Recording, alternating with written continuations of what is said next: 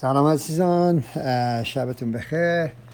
میخوایم رازگاهان شبمون رو با هم دیگه داشته باشیم و رازگاهانمون از مزمور 1 هستش. خوشا به حال کسی که با شریران مشورت نمی کند، به راه گناهکاران نمی رود و با مسخره کنندگان هم نشین نمی شود، بلکه خوشی او اطاعت از شریعت خداوند است و شب و روز به دستورات او می اندیشد. او مانند درختی است که در کنار نهر آب کاشته شده باشد، میوه خود را در موسمش می دهد و برگهایش پژمرده نمی گردد و در همه کارهای خود موفق است.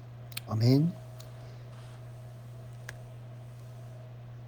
پس بذارید که این ما باشیم، ما باشیم که با شریران مشورت نکنیم، بلکه هر کاری که داریم و احتیاج به مشورت داریم با برادران و خواهران مسیحیمون مشورت بکنیم، با اونایی که بیشتر تجربه دارن در این زندگی و در زندگی مسیحی. برای ما مسیحیان خیلی مهمه که وقتی در مورد کارهای زندگی مشورت میکنیم با مسیحیان مشورت بکنیم، برای اینکه کار اونها کار گمراهان نیست، گناهکاران نیست. اجازه بدید شب و روز روی کلام خداوند، انجیل خداوند صبر کنیم و بخونیم اونو و بفهمیمش.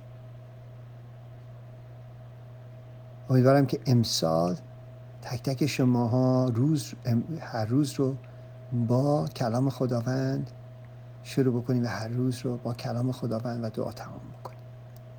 پس برای ازت ممنونیم برای امروز، برای روز اول سال 2021. ازت متشکریم برای کاری که انجام دادی، برای استراحتی که به تک تک ماها دادی. ازت متشکریم، از برکاتت ازت ممنونیم خداوندا و خدا رو شکر میکنیم که عیسی مسیح شاه شاهان ما رو انتخاب کرد و برای ما روی صلیب مرد.